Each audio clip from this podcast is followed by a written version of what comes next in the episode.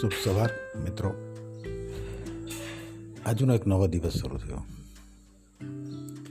અને આપણો જીવનનો એક નવો અધ્યાય.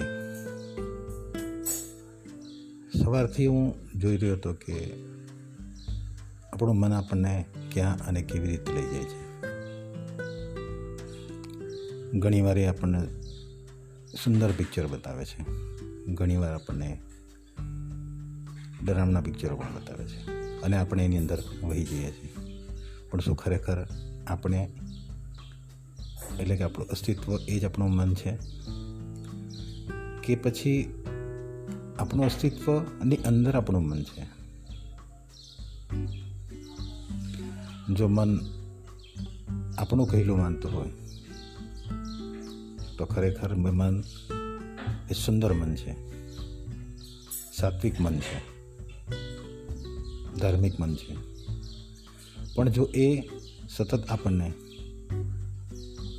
મિસગાઈડ કરતો હોય સતત આપણને ક્યાંક નકારાત્મક ભાવની અંદર લઈ જતો હોય, નકારાત્મક કાર્યની અંદર લઈ જતો હોય, તો આપણે બહુ સુંદર રીતેનું નિરીક્ષણ કરવાની જરૂર છે. મિત્રો, હું પણ એની અંદર ઘણીવાર સંલગ્ન થઈ જાઉં છું. અને એના કારણે ઘણી બધી પીડા મને સહન કરવી પડે છે. પણ ખરેખર જે પીડા થઈ રહી છે, એ કોને થઈ રહી છે? વિચાર આવી રહ્યા છે, એ કોને આવી રહ્યા છે? એ જોવાની કોશિશ આપણે કરશું તો કદાચ આપણને એનો સાચો જવાબ મળી શકશે. તો મિત્રો, હું પણ આ યાત્રાની અંદર છું. અને આપણે સાથે મળી અને એક અલગ રીતે એકબીજાની જે પણ ઇન્સાઇટ હોય એને શેર કરીશું. તો આજે આપણે એક નવા દિવસ સાથે શરૂઆત કરી છે.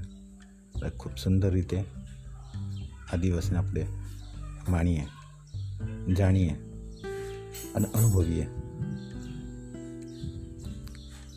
તો આ સાથે જ હું તમારો બધાનો આભાર માનું છું. અને પાછા મળીશું જલ્દીથી. ધન્યવાદ.